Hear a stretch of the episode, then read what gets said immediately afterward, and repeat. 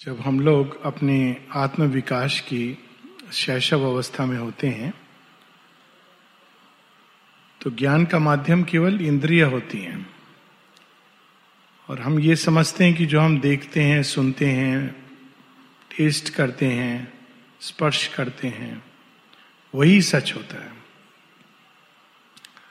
फिर जैसे जैसे हम विकसित होते हैं तो हम एक दूसरी सच की दूसरी, सच या झूठ की दूसरी भूल भलैया में चले जाते हैं।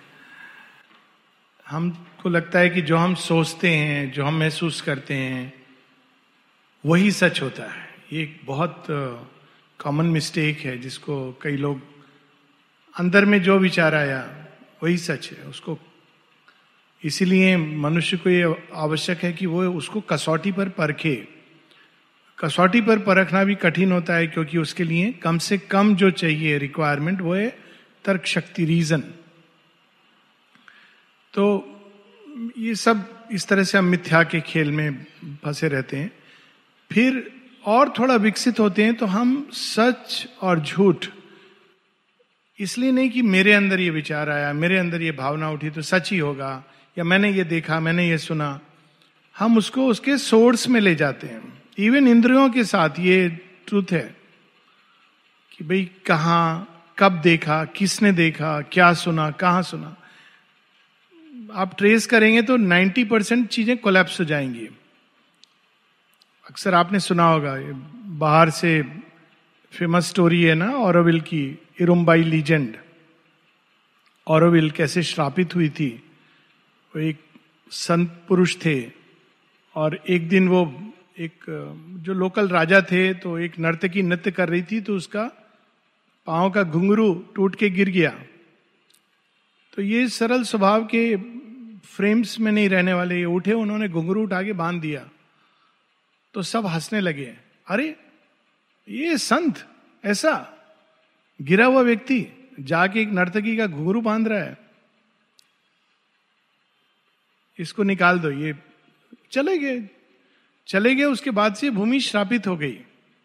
और राजा को समझ नहीं आ रहा है कि यहाँ बारिश क्यों नहीं हो रही, कुछ उगनी क्यों नहीं रहा है तो स्वप्न में देखता है कि जो भी उनके कुल देवता थे, वो कह रहे हैं कि ये तुम लोगों ने किया है इसके कारण इस भूमि को ये श्रापित हुई है।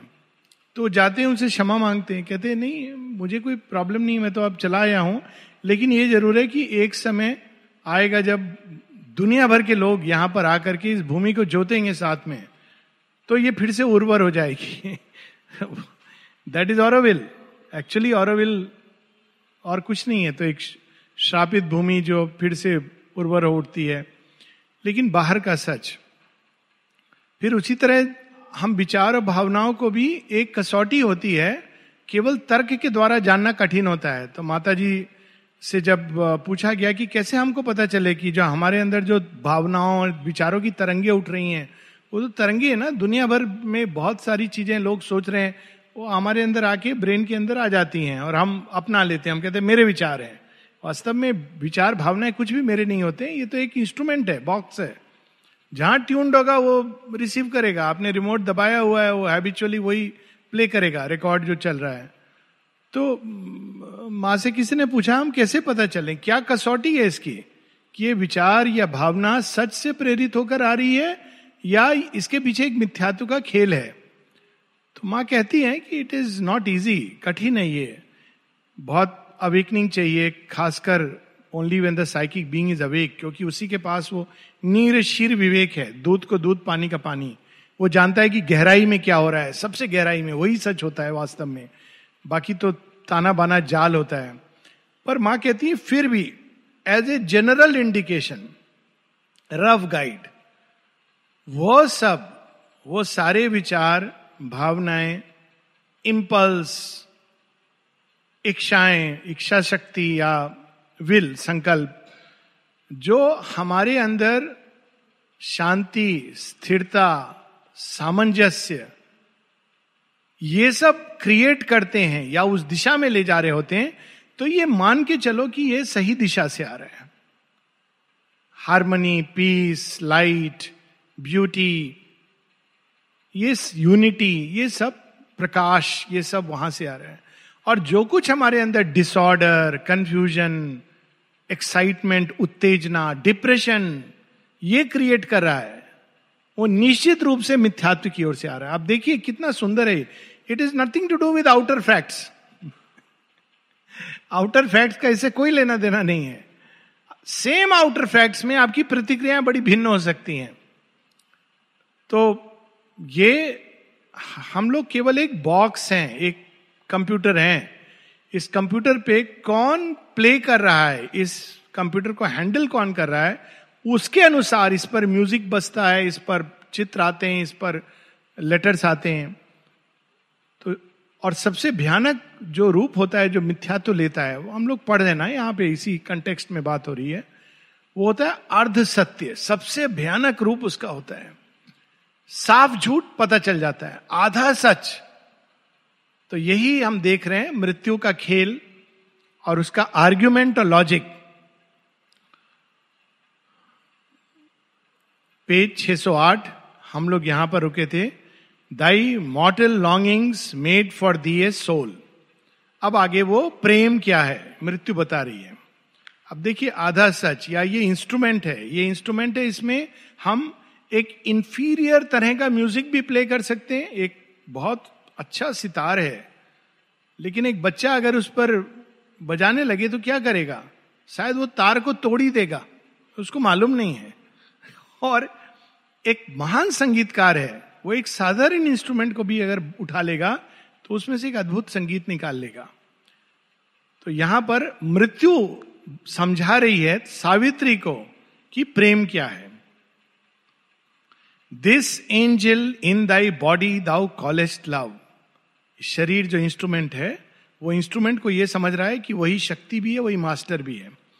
जिसको तुम प्रेम कहती हो, हे सावित्री, वह जिसे तुम प्रेम कहती हो इस शरीर में who shapes his wings from thy emotions use in a ferment of thy body has been born and with the body that housed it it must die तो क्या है? तुम्हारी भावनाओं ने एक शरीर के अंदर एक रेनबो ड्रीम रंग दिया, रचना कर दी। अच्छा ये आधा सच है। अधिकांश ऐसा होता है कि व्यक्ति जब प्रेम करता है किसी को एडोलेसेंस में बड़ा कॉमन है तो वो उसमें सब अच्छा देखता है। वास्तव में वो व्यक्ति इज़ लाइक एनीबडी एल्स लेकिन वो ऐसा देख रहा है, क्यों? उसका इमोशंस एक वो चाहता है आइडियल हो। तो वो जो अंदर पे वो आइडियल खोज रहा है, इसीलिए माता जी कहती है वर्ल्ड इज़ ए मिरर जो हमारे अंदर होती है, वही हम बाहर देखते हैं। तो कहते हाँ this is the perfect person तो उसमें सब कुछ परफेक्ट परफेक्ट परफेक्ट देखता है। एक महीने बाद उसको लगता है, उतना परफेक्ट नहीं है। पर कहते है, नहीं लेट इज़ मे बी करते करते करते एक साल, दो साल दो साल के बाद शुरू हो जाता है, नहीं। This is a wrong choice तो वो कह रहा है, देखो इमोशंस यूज़ और कैसे बनता है? फर्मेंट। ये इतना अद्भुत शब्द श्री अरविंद यूज़ करते हैं। फर्मेंट के दो अर्थ होते हैं। एक अर्थ होता है इसका, कोई भी ऊर्जा ऊर्जा इज़ एनर्जी, बहुत देर तक आपके अंदर रहेगी तो धीरे धीरे धीरे एक लंबे समय तक कोई चीज़ को रखते हैं तो फर्मेंट होने लगती है। और इसका टिपिकल एग्ज़ाम्पल है, और एक दूसरा होता है जो हम लोग वाइन बनाने में इस्तेमाल करते हैं, कि आप अंगूर को रख दीजिए एक लंबे समय तक तो क्या होगा? वो फर्मेंट हो जाएगा। फर्मेंट हो जाएगा तो उसमें से वाइन निकल आएगी। तो फर्मेंट शरीर के अंदर ये जो ताप है, जो ऊर्जा है, प्रेम की, जिसको तुम प्रेम कर रही हो, कुछ नहीं है, ये एक शरीर की लॉन्गिंग है, ऊर्जा है। और वो ऊर्जा धीरे धीरे धीरे शरीर के अंदर तुम्हारे इमोशंस के साथ मिक्स होकर, जैसे वो डालते हैं ना फर्मेंट करने के लिए ईस्ट बनाते हैं तो वैसे वो एक प्रेम का रूप ले लेती है और भ्रमित करती है। और जब शरीर चला जाता है तो ये प्रेम भी मर जाता है। यहाँ पर यह बात बोल रहा है, बाद में कुछ और भी बोलेगा। तो ये सच है प्रेम का। It is a passion of the yearning cells it is flesh that calls to flesh to serve its lust तुम कहती हो कि अमर प्रेम है, इसमें देने का भाव है, इसमें ये सब नहीं है। ये एक भ्रम है। तुम भ्रम में जी रही हो, सावित्री।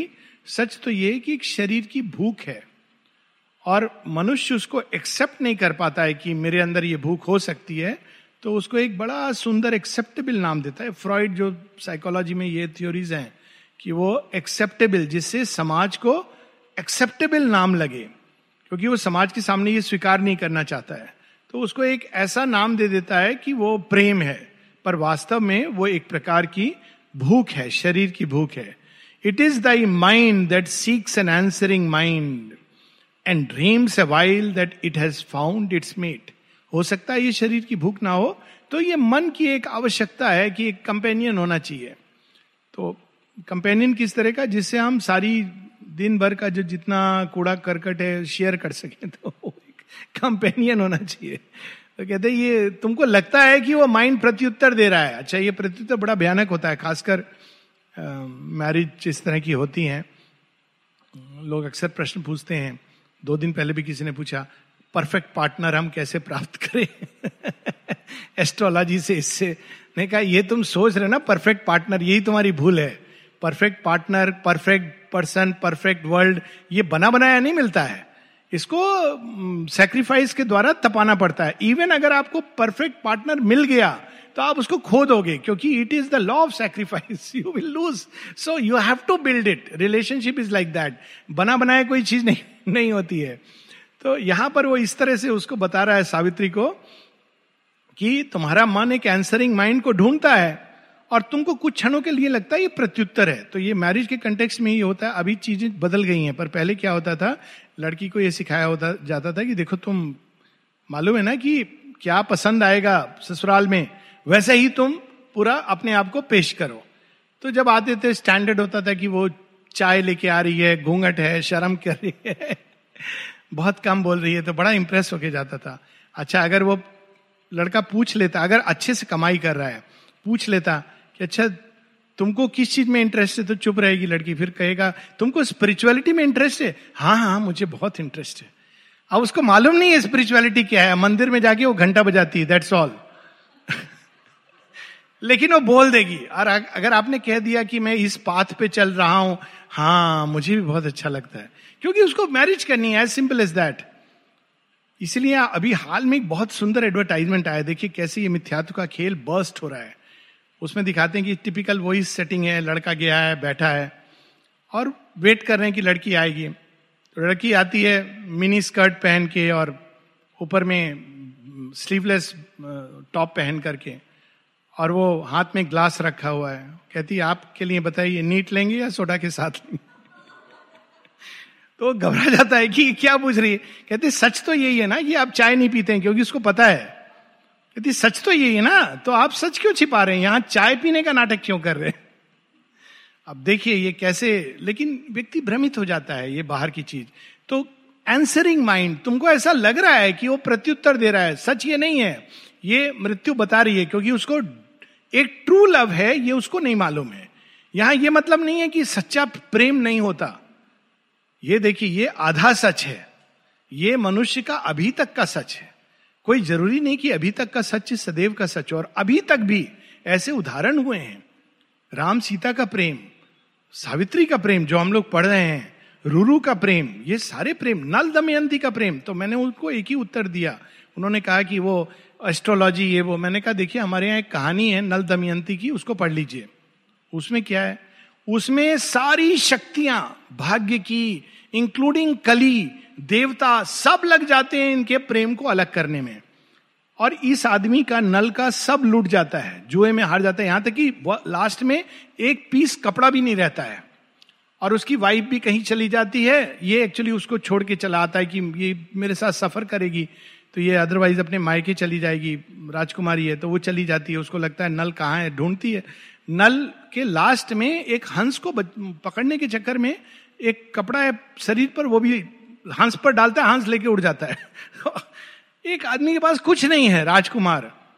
लेकिन सब कुछ वो प्राप्त करता है। इट्स ए अमेजिंग स्टोरी कि मनुष्य कैसे भाग्य पर विजय प्राप्त कर कर सकता है। और ये स्टोरी इंस्पायर करती है, यदि भाग्य अगर ऑब्स्टिनेट है तो हमको होना चाहिए, हम इससे भी ज़्यादा ऑब्स्टिनेट होंगे। चैलेंज है तो हम इस चैलेंज से अधिक अपने अंदर शक्ति को प्रकट करेंगे। लेकिन अधिकांश लोग इससे डर जाते हैं। तो मृत्यु, ये उसको कह रही है कि थोड़े दिनों के बाद ये सब समाप्त हो जाता है। It is thy life that आज human prop to uphold its weakness lonely in the world or feeds its hunger on another's life ये सब अंश सत्य हैं। ये भी सच है। प्रेम का एक रूप होता है जिसमें डिपेंडेंसी, हंगर, भूख लगी है। किसकी भूख? भोजन की नहीं, भावनात्मक भूख। कोई हमको बोले यू आर गुड प्रेस करे, सब अच्छी अच्छी चीज़ भगवान का तो सीक्रेट प्लान है। साथ में वो व्यक्ति रहेगा जो आपको क्रिटिसाइज करे। आपको ग्रोथ में हेल्प करना है ना। भगवान इससे थोड़ी इंटरेस्टेड है कि कोई बाकी सब दुनिया उसके लिए है। तो ये जो पास में होगा व्यक्ति को कहते हैं लाइव दैट सीक से प्रॉप कोई सहारा आश्चर्य होता है। कैसे कैसे लोग सोचते हैं कि लास्ट में कोई सहारा होना चाहिए? कोई पूछ रहा था मुझसे ये भी प्रश्न कि लोग कहते हैं कि मैरिज जो बच्चे होने ज़रूरी हैं ताकि बुढ़ापे का सहारा बन सके। ऐसे ये इतना कमज़ोर भाव, जो व्यक्ति यंग एज में इतना कमज़ोर है तो बुढ़ापे में तो उसका पक्का खटिया में पड़ जाएगा। होना यह चाहिए कि हमें किसी की ज़रूरत नहीं पड़े। क्यों ज़रूरत पड़ेगी? क्या व्यक्ति अकेला नहीं रह सकता? ये एक भ्रम है। सहारे के लिए प्रेम नहीं ढूंढा जाता। है ह्यूमन प्रॉप बच्चे को बोलते हैं ना, हमारे बुढ़ापे की लाठी है। वो बेचारा जीता जागता इंसान। आपने उसको लाठी बना दिया। Yes to have is own life तो ये डिपेंडेंसी वाला प्रेम, ये भी प्रेम, मृत्यु बता रही है कि देखो, ये प्रेम होता है। ए बीस्ट आगे सारे वो रूप दिखा रही है जो लोअर नेचर के रूप हैं, ताकि हम जान सकें कि सच्चा प्रेम क्या होता है। सच्चा प्रेम सावित्री बताएँगी, पर मृत्यु हमको बता रही है कि प्रेम के नाम पर जो मनुष्य उसको बनाते हैं, वह क्या है। चौथा प्रकार a beast of prey that pauses in its prowl it crouches under a bush in splendid flower to seize a heart and body for its food. This beast, thou dreamest, immortal and a god. जैसे एक beast होता है हिंसक पशु तो प्रतीक्षा में कि मेरा शिकार आ जाए तो कहाँ छिपेगा ऐसे खुले में घूमेगा तो तो देख लेगा ये शिकार है तो एक अच्छे से बुश के पीछे जो सुंदर है, जिसमें फ्लावर्स हैं तो वहाँ पीछे छिपा होता है जैसे ही कोई पास में जानवर आएगा जिसको मालूम नहीं है अट्रैक्ट होकर रंगों से ये कूद करके उसको खा लेगा। इसको हम देखते हैं ना कोर्टशिप डांस तो प्रारंभ में इसीलिए जब ये यहाँ तो खैर शायद आवश्यक नहीं, लेकिन सचेत करने के लिए कभी बहुत अच्छे से ड्रेस करके मिलना, बहुत स्मार्ट लगना और ये समझना कि प्रेम प्रेम ये एक समय आएगा जब ये परफ्यूम खत्म हो जाएगा और आपके अच्छे अच्छे ड्रेस ये इंप्रेस नहीं करेंगे। लेकिन प्रारंभ में ये तरीका अपनाया जाता है। अच्छा ड्रेस अच्छा परफ्यूम गहना, गुड़िया। और जो इससे इंप्रेस हो रहा है, वो कितना दिन इंप्रेस रहेगा? छह महीना। उसके बाद या तो तुम खरीदते रहो, नहीं तो खत्म। लेकिन अगर बिल्कुल व्यक्ति जैसा है, बिल्कुल सरल नॉर्मल स्टेट में इफ़ यू फील कि yes then it is not a hunger ये सारी चीज़ें जो जिस, जो खेल है मिथ्यात्व का मिथ्यात्व को पता है। ये मिथ्यात्व का जाल है जो बुनता है। O human mind, vainly thou torturest and hour's delight to stretch through infinity's long void and fill its formless, passionless gulf Savitri को फिर कह रहे हैं, देखो, कुछ क्षण का ये क्षण भंगुर चीज़ है। आज तुम प्रेम कह रहे हो ना, बस एक साल बाद सब खत्म हो जाएगा। इसको तुम क्यों चाहती हो कि जन्म जन्म तक चले? ये संभव नहीं है। एक ब्रीफ डिलाइट मोमेंट के लिए अच्छा रहता है ये। लेकिन उससे ज़्यादा ये स्ट्रेच नहीं करो इसको। ये संभव नहीं है। Persuading the insensible abyss to lend eternity to perishing things तुम कितना उसको खींचोगी? ये अंधकार थोड़ी देर बाद इसको सपोर्ट नहीं करेगा, विलुप्त हो जाएगा और तुमको पता भी नहीं चलेगा कि वो प्रेम कहाँ चला गया। And trickest fragile movements of thy heart with thy spirit's feint of immortality feint is deception धोखा देना। तो कहते हैं, वो कहते हैं ना, जब आदमी प्रेम करता है किसी को तो हार्ट बीट तेज हो जाती है। अच्छा फिर प्रेम टूट जाता है, उसके बाद भी एक लंबे समय तक उसका स्मरण या देखने से हार्ट बीट फिर तेज हो जाती है। तो ये कहते हैं, तुम इसको समझ रही हो कि ये कि ये लंबा इटरनल तक चलने वाला प्रेम है? ये तुम्हारी हार्ट बीट है जो, वो तो हैबिचुअली कर रही है रिस्पॉन्ड प्रेम नहीं बचा है हैबिट से वो रिस्पॉन्ड कर रही है। और कुछ नहीं है। थोड़े समय बाद ये भी समाप्त हो जाएगा। और एक दिन तो हार्ट रुकेगा ही रुकेगा। तो हार्ट रुकेगा उसके साथ। अब वो अपनी ये सब बता के अपनी, उसको ज्ञान भी देना है ना कि मैं बहुत बड़ा फिलोसफर हूँ। तो लोग जैसे ज्ञान तो वो अब ज्ञान दे रहा है। All here emerges born from nothingness and circled it last by the emptiness of space a while upheld by an unknowing force then crumbles back into its parent nought सब कुछ यहाँ अंधकार से निकलता है। थोड़ी देर तक ये अंधकार में न जाने कौन सी शक्ति है उसके द्वारा टिका रहता है। ये भी जिसको तुम शरीर कहते हो, इसको हम लोग जब छोटे थे तो कई सारी कहावतें प्रचलित थी जिसके द्वारा ज्ञान दिया जाता था, कहावतों के द्वारा। तो एक कहावत होती थी, अरे, कौन साथ देगा जब अपना शरीर भी साथ छोड़ जाता है? आप देखिए आप। कितना प्रफाउंड ट्रूथ है। किसका साथ? शरीर भी साथ छोड़ देता है एक दिन। मतलब अंदर में कोई है जो शरीर का साथ लेके चलता है, एक दिन शरीर भी डस्ट में चला जाता है। जब अपना शरीर साथ नहीं देता तो कौन साथ देगा? तो बाद में सब क्रम्बिल हो जाता है, उसी अंधकार में चला जाता है। Only the mute alone can for ever be सत्य क्या है? हाँ, एक सत्य है, जो तुम लोग बोलते हो एक अमेव द्वितीयम। अब देखिए, ये वेदों का प्रफाउंड ट्रूथ कैसे स्पिन करके फॉल्सुड इसको डिस्टॉर्ट करेगा। बहुत सारे ऐसे सत्य डिस्टॉर्ट हुए हैं। सो हम अस्मी तत्वमसी एक है एक अमेव द्वितीयम, केवल एक ही है। तो अब उसका डिस्टॉर्शन क्या है? वो एक है तो ये सब तो सब दिखावा है, छल है इल्यूजन है, प्रपंच है। मानो वो एक कटा हुआ कहीं पर बैठा हुआ है। और इसका उससे कोई लेना देना नहीं है। माँ बताती है, ये गॉड ऑफ़ रिलीजन है। और उन्होंने सृष्टि और रचयिता के बीच में एक गल्फ क्रिएट कर दिया है। वह एक वहाँ पर है।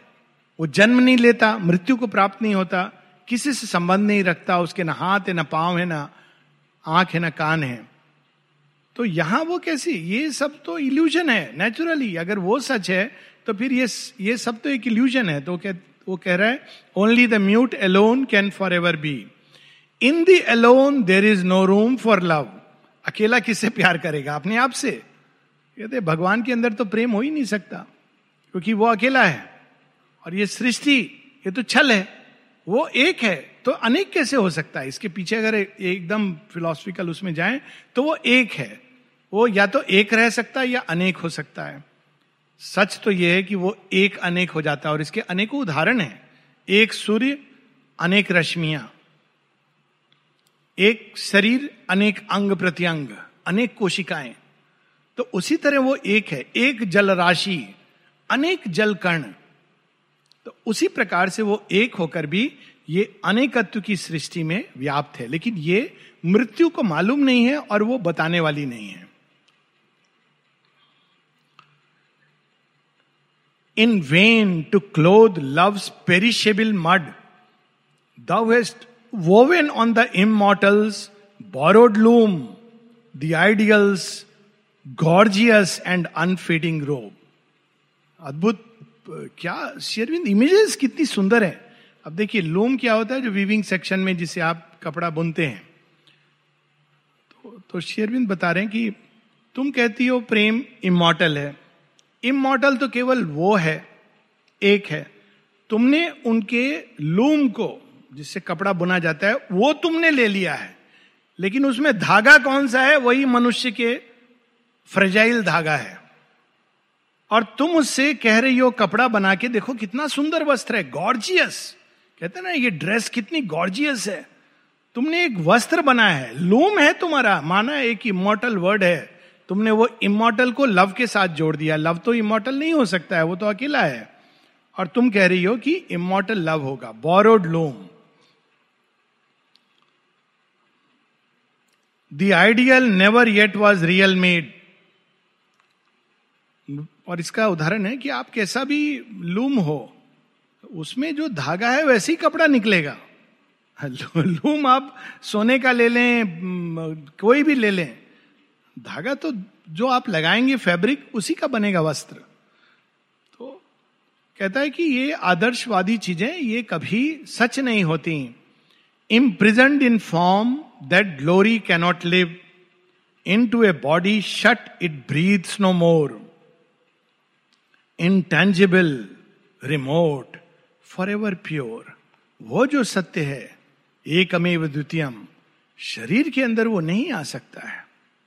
अब देखिए बहुत सारी फिलॉसफी इवन आर्य समाज आर्य समाज में बहुत कठिन होता है ये मानना कि भगवान भगवान अवतार ले सकते हैं। बिलीव नहीं करते हैं अवतार की डॉक्ट्रिन में। बहुत सारे ऐसे रिलीजन्स हैं जो बिलीव नहीं करते हैं अवतार की डॉक्ट्रिन में। क्योंकि वो कहते हैं तो संभव ही नहीं है। गॉड कैसे ह्यूमन हो? तो द्वैतवाद हो जाता है। तो वो गॉड है, अपना वहाँ पर है। शरीर लेंगे तो सीमित हो जाएँगे। सच तो ये है कि भगवान को, स्वयं को सीमित करने में बड़ा आनंद आता है। और सीमित होके भी वो असीम रहते हैं। इसका एग्ज़ाम्पल बड़ा सुंदर है। समुद्र को देखिए, समुद्र में लहर उठती है। तो लहर को उस क्षण देखेंगे तो सीमित होगी। लेकिन उसके पीछे सारा समुद्र खड़ा है। तो असीम और सीमित का ये जो खेल है, जो सदैव चलता रहता है, लेकिन मृत्यु उसको नहीं समझ पाती। वो कहती है कि जो एक है, वो सदैव प्योर है। शरीर में आएगा तो वो दूषित हो जाएगा। वो क्यों आएगा भला? दूषित अवस्था में आने के लिए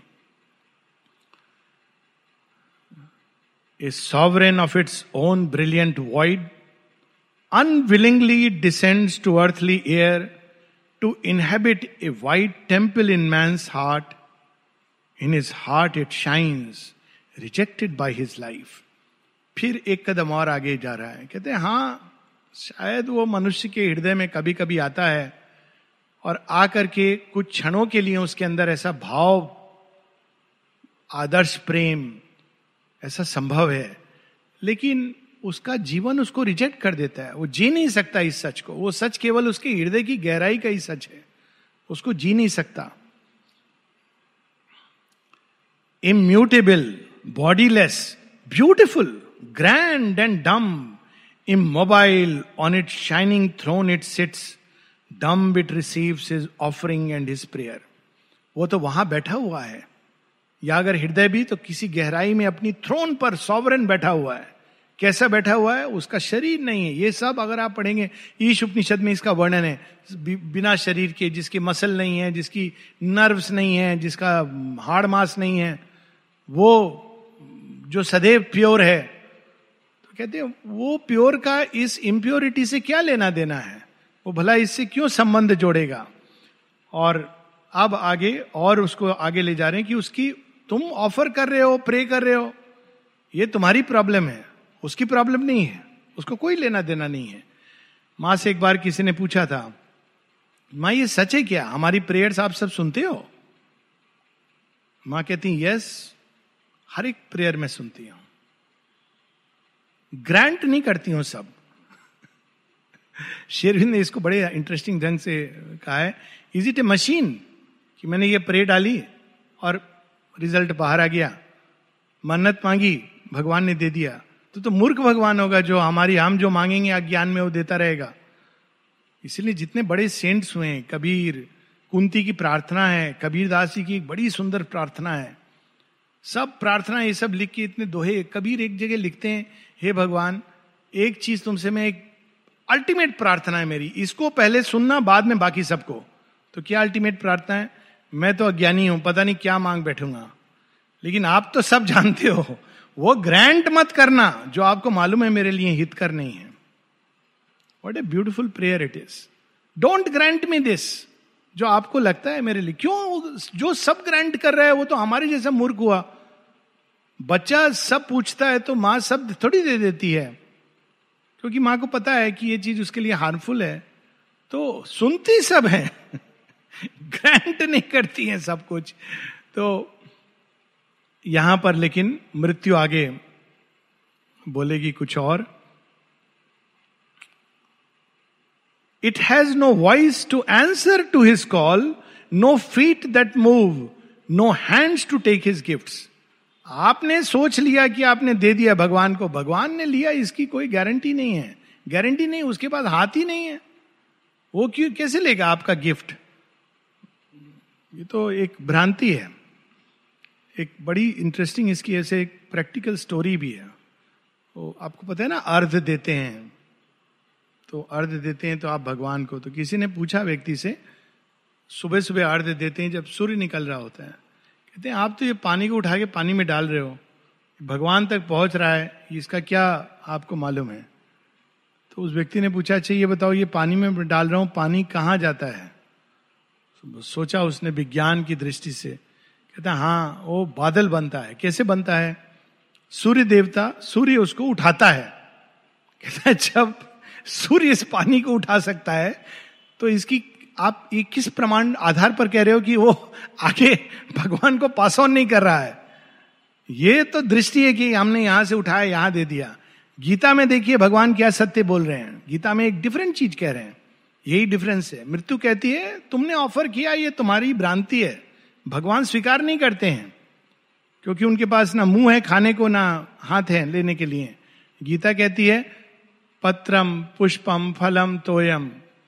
पत्र पत्र माने लेटर नहीं, माने पत्ता, पुष्पम, फूल, फलम, फल, तोयम, पानी, जो भी मुझे भक्ति से देता है, मैं उसको स्वीकार करता हूँ। तो जब यहाँ शुरू हुआ था कि आप फूल नहीं रख सकते हो समाधि पर, मैंने कहा तो बड़ी प्रॉब्लम हो गई तो भगवान का उसके आगे की if you can't offer flowers you can offer the bhav of flowers कौन रोकता है? हे प्रभु, फूल नहीं ले आया, ला सका, मैं ही फूल समझ लो। हो गया। आई एम दी फ्लावर मुरझाया, सूखा, जैसा भी है। आप हो ना टच करके इसको फिर से खिला दोगे। और माँ बताती हैं, और कितने ऐसे एग्जाम्पल्स हैं। देने में भी और लेने में भी, देने में भी, कैसे माँ फूल को पकड़ के वो पूरा खिल उठता था। चौमदी का एक बड़ा सुंदर एग्ज़ाम बता रही थी कि लोग कहते हैं प्रेयर्स कहती, वो लाइन में खड़ी हुई थी जब दस एक लोग आगे थे, उनके मन में ख्याल आया था कि मुझे वो वाला रोज चाहिए। लेकिन जाते जाते खत्म हो गया। खत्म हो गया तो माने दूसरे फूलों की थाली उठा ली, जो सामने था। एक, दो, तीन, चार, पाँच, छह, सात, आठ, नौ, फिर चौमदी का टर्न आया। अब चौमदी ने तो सोचा भूल गई। माँ ने नीचे झुक के नीचे से थाली निकाली, रोज की। फिर माँ कहती, तुमको लगता है कि मैं तुम्हारे विचार नहीं जानती? You think I don't know your thoughts इसको कहते हैं दिव्यता, के अंदर भाव, विचार, ये डिविनिटी का साइन होता है। लेकिन मृत्यु एक दूसरी प्रकार की डिविनिटी की होगा, है शायद, लेकिन वो मूक है, वो दृष्टा है, उसका कोई लेना देना नहीं है। तुम प्रार्थना कर सकती हो, लेकिन वो उत्तर नहीं देगा। क्योंकि उसके पास उत्तर देने के लिए मुख नहीं है। वो फील नहीं करता। वो इन सब चीज़ों के परे है। Aerial statue of the nude idea virgin conception of a bodiless god aerial statue हवा से किला बनाना, इसका लिटरल अगर हिंदी में जो कहावत है तो यहाँ हवा से एक स्टैचू बना देना। हवा से स्टैचू बनाना क्या? देखो, मैंने श्री कृष्ण बना दिए। कहा है? अरे देखा नहीं अच्छा फिर से बनाता हूँ। कहा है? हवा में है। Aerial statue. तो आइडिया इस प्रकार का चीज़ है जिसको आपने एक हवा में जैसे आपने एक स्टैचू बना दिया। दूसरा कहते हैं virgin conception of the bodiless idea. Virgin conception की, कथाएँ हम लोग पढ़ते हैं। क्राइस्ट, माँ मेरी बिना विवाहित हुए उनको संतान होती है। भारतवर्ष में कुंती की पाँच, छह पुत्र, सब बिना बिना भौतिक संबंध के संतान होती है। बुद्ध के बारे में वर्जिन कंसेप्शन वर्जिन कंसेप्शन के बीच एक बहुत प्रोफाउंड ट्रुथ है। लेकिन वो कहते हैं वर्जिन कंसेप्शन माने जैसे एक महिला, एक कुमारी वो कह रही है, मेरे पेट में गर्भ है बॉडीलेस तो वो गर्भ तो होगा नहीं, लेकिन उसको ये भ्रांति है। तो इसी प्रकार से वर्जिन कंसेप्शन जो संभव नहीं है वह तुम कर रही हो bodiless god its light stirs man the thinker to create an earthly semblance of diviner things रूपांतरण भी मृत्यु का हो रहा है, कहते हैं हाँ उसका प्रकाश थोड़ा जब ब्रेन के अंदर टच करता है तो मनुष्य के अंदर कुछ क्रिएट करने का मन करता है। लेकिन उसको मालूम नहीं है क्या क्रिएट करना है। सेम्बलेंस भगवान को तो वो नहीं देख पाता, लेकिन भगवान की मूर्ति वो गढ़ देता है। अब देखिए क्या डिफरेंस होता है। जितनी भी आप मूर्ति देखेंगे श्री कृष्ण जी की, वो फ्लूट बजा रहे हैं। है ना? फ़ेमस है। फ्लूट भी कितने अनकंफर्टेबल पोजीशन में बजा रहे हैं। वो एक पाँव को उधर रख के मतलब आप हमेशा अगर ऐसे खड़े रहेंगे भगवान तो कितनी पीड़ा होगी। होता है इवन नर्सिंग होम में आई सौ माँ की जो मूर्ति है, मुझे बहुत कई बार पीड़ा होती है। माँ का एक पाँव ऐसे है, दूसरा पाँव एकदम ऐसे है। तो जब मैं जाता हूँ, प्रणाम करता हूँ, मुझे लगता है, माँ, कितने अनकंफर्टेबल आप। अब वो कहीं पर एक माँ का चित्र है and it is good it indicate dynamic movement लेकिन जब आप उसको चलचित्र में देखोगे तो इट इज़ वेरी नाइस क्योंकि आपका पाँव आगे जा रहा है। लेकिन अगर आपने फिक्स कर दिया तो इट इज़ सो अनकंफर्टेबल तो जब हम कोई कंसेप्शन एक है, और उसमें हम फिक्स कर देते हैं फ्रेम में तो भगवान को भी बड़ी मुश्किल है। अब अब श्री कृष्ण है उनको कोई नियम बाँध सकता है? शेयर बिंद एक जगह लिखते हैं specially Krishna is a law unto himself अब उनकी मर्ज़ी है, वो जीन्स शर्ट में आ गए। तो आप क्या बोलोगे, कृष्णा नहीं है, पहले आप अपना वाला फ्लूट दिखाओ, मोर पंखी लाओ पीला रंग का वस्त्र पहनो ऐसे खड़े हो जाओ। तब हम मानेंगे कृष्णा है। तो यहाँ इसका है कि मनुष्य ये सिंबल है, उस सिंबल को वो धरती पर क्रिएट करके वो ऐसा समझता है कि ये ट्रूथ है। और अगर उसके सामने चक्रधारी श्री कृष्ण खड़े हो जाते हैं, महाभारत वाले, तब तो घबरा जाता है, बोलते, ये है। यही तो हुआ था जब अर्जुन ने देखा श्री कृष्ण का वास्तविक रूप। अर्जुन ने भी यही सब सुना था, वो बांसुरी बजाते हैं, चक्र भी कभी कभी उठाते हैं। लेकिन जब वो गीता का ज्ञान देते हैं तो अर्जुन भी कहता है, आप हो कौन बाई दी वे तो श्री कहते मैं कौन हूँ? देखना चाहते हो? तो कहते हाँ वो जब देखते वो कहते पश्चामी तो आम मैं तुमको देता हूँ दृष्टि, देखो मैं कौन हूँ। घबरा के बोलते हैं प्लीज़ ये मैं नहीं देख पा रहा हूँ। आपने कहीं किसी मंदिर में श्री कृष्ण की ये मूर्ति देखी है? पश्यामी तो आम जो उन्होंने अर्जुन को दिखाई, जिसमें वो भक्षण कर रहे हैं सारे क्षत्रियों का और सारे देवता असुर राक्षस उनकी विराट देह के अंदर समाये हुए हैं। अग्नि जल रही है। आदमी दिखे तो फेंट हो जाएगा। और शेयरविंद कहते हैं कि ये जो रूप है श्री कृष्ण का, इसको वही देख सकता है जिसने जीवन का युद्ध लड़ा हो। ये हार्मिट और किसी सन्यास में जाकर के सन्यासियों को ये रूप भगवान नहीं दिखाते हैं। ये रेयर रूप है। ये अर्जुन को दिखाया गया था कि उन्होंने जीवन का युद्ध लड़ा था, उससे भागे नहीं थे। its huge reflection falls upon man's acts. His institutions are its cenotaphs. क्या इंटरेस्टिंग लाइन है His signs, his dead conventions with its name. His virtues don the ideal sky robe and a nimbus of the outline of its face. He hides their littleness with the divine name. Cenotaph होता है कि आप कोई व्यक्ति मर गया तो उसके नाम पर आप कोई इंस्टीट्यूशन बनाते हो मेमोरियल जैसे एक अमेरिका में एक इंस्टीट्यूशन है शेयरदिन ने स्वयं यहाँ से हरिदास चौधरी को भेजा था। पहले अमल किरण को भेज रहे थे, उन्होंने मना कर दिया तो हरिदास चौधरी गए थे, जिन्होंने ईस्ट वेस्ट कल्चरल सेंटर वो सैन फ्रांसिस्को में इंस्टीट्यूशन बनाया है। California Institute of Integral Study Shri Aurobindo ने डायरेक्ट हरिदास चौधरी को जब मैं गया था कई साल पहले वहाँ पे तो वहाँ देखा कि शेयरविंद की बस एक उन्होंने रखा हुआ है कुछ मूर्ति है क्या वो भी भूल गया। और कुछ नहीं है वहाँ शेयरविंद का। बुद्धिज्म पढ़ाते हैं, ये पढ़ाते हैं, वो पढ़ाते हैं। तो मैंने कहा, ये पूछा किसी? ये शेयरविंद के नाम पर ये इंस्टीट्यूशन है? कहते हैं यही हो रहा है यहाँ। अब मैंने सुना है वो भी चला गया है, जो थोड़ा सा कम से कम एक, वो हरिदास चौधरी जी, वो भी चले गए और वो तो सेनोटाफ्स लेकिन इंस्टीट्यूशन अगर आप बोलेंगे ओरिजिन में कौन है? शेयरविंद एक और जगह शेयरविंद लिखते हैं कि क्रिश्चियनिटी एक रिलीजन सब रिलीजन्स में ये होता है। कहते हैं कि क्राइस्ट के ग्रेव पर पूरा एक रिलीजन खड़ा कर दिया। क्राइस्ट तो मुक्ति दिलाने आए थे, प्रेम दिल, क्या प्रेम है उनका?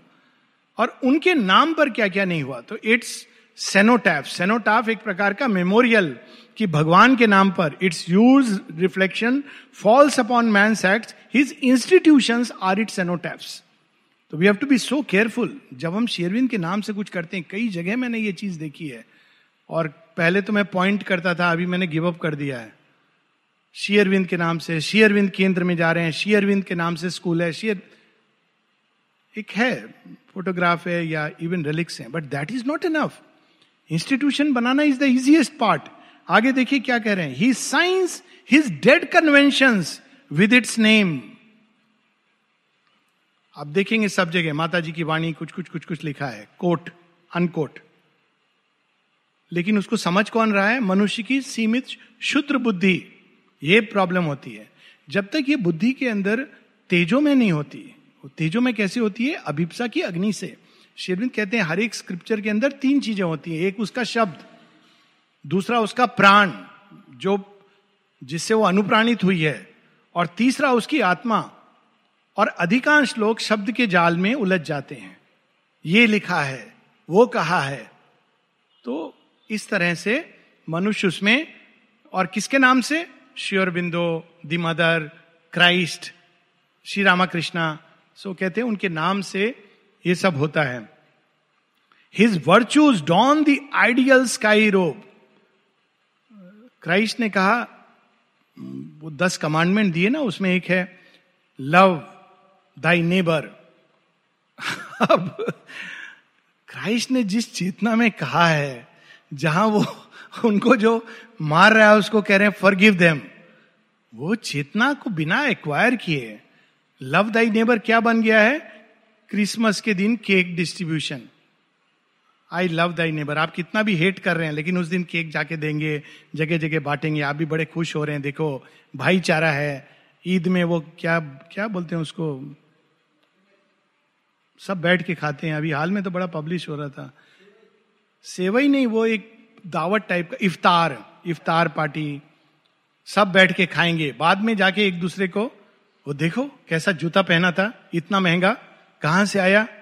उसकी बहू, ये ये दिस इज़ मंदिरों में भी, सब जगह आप कहीं पर भी जाइए।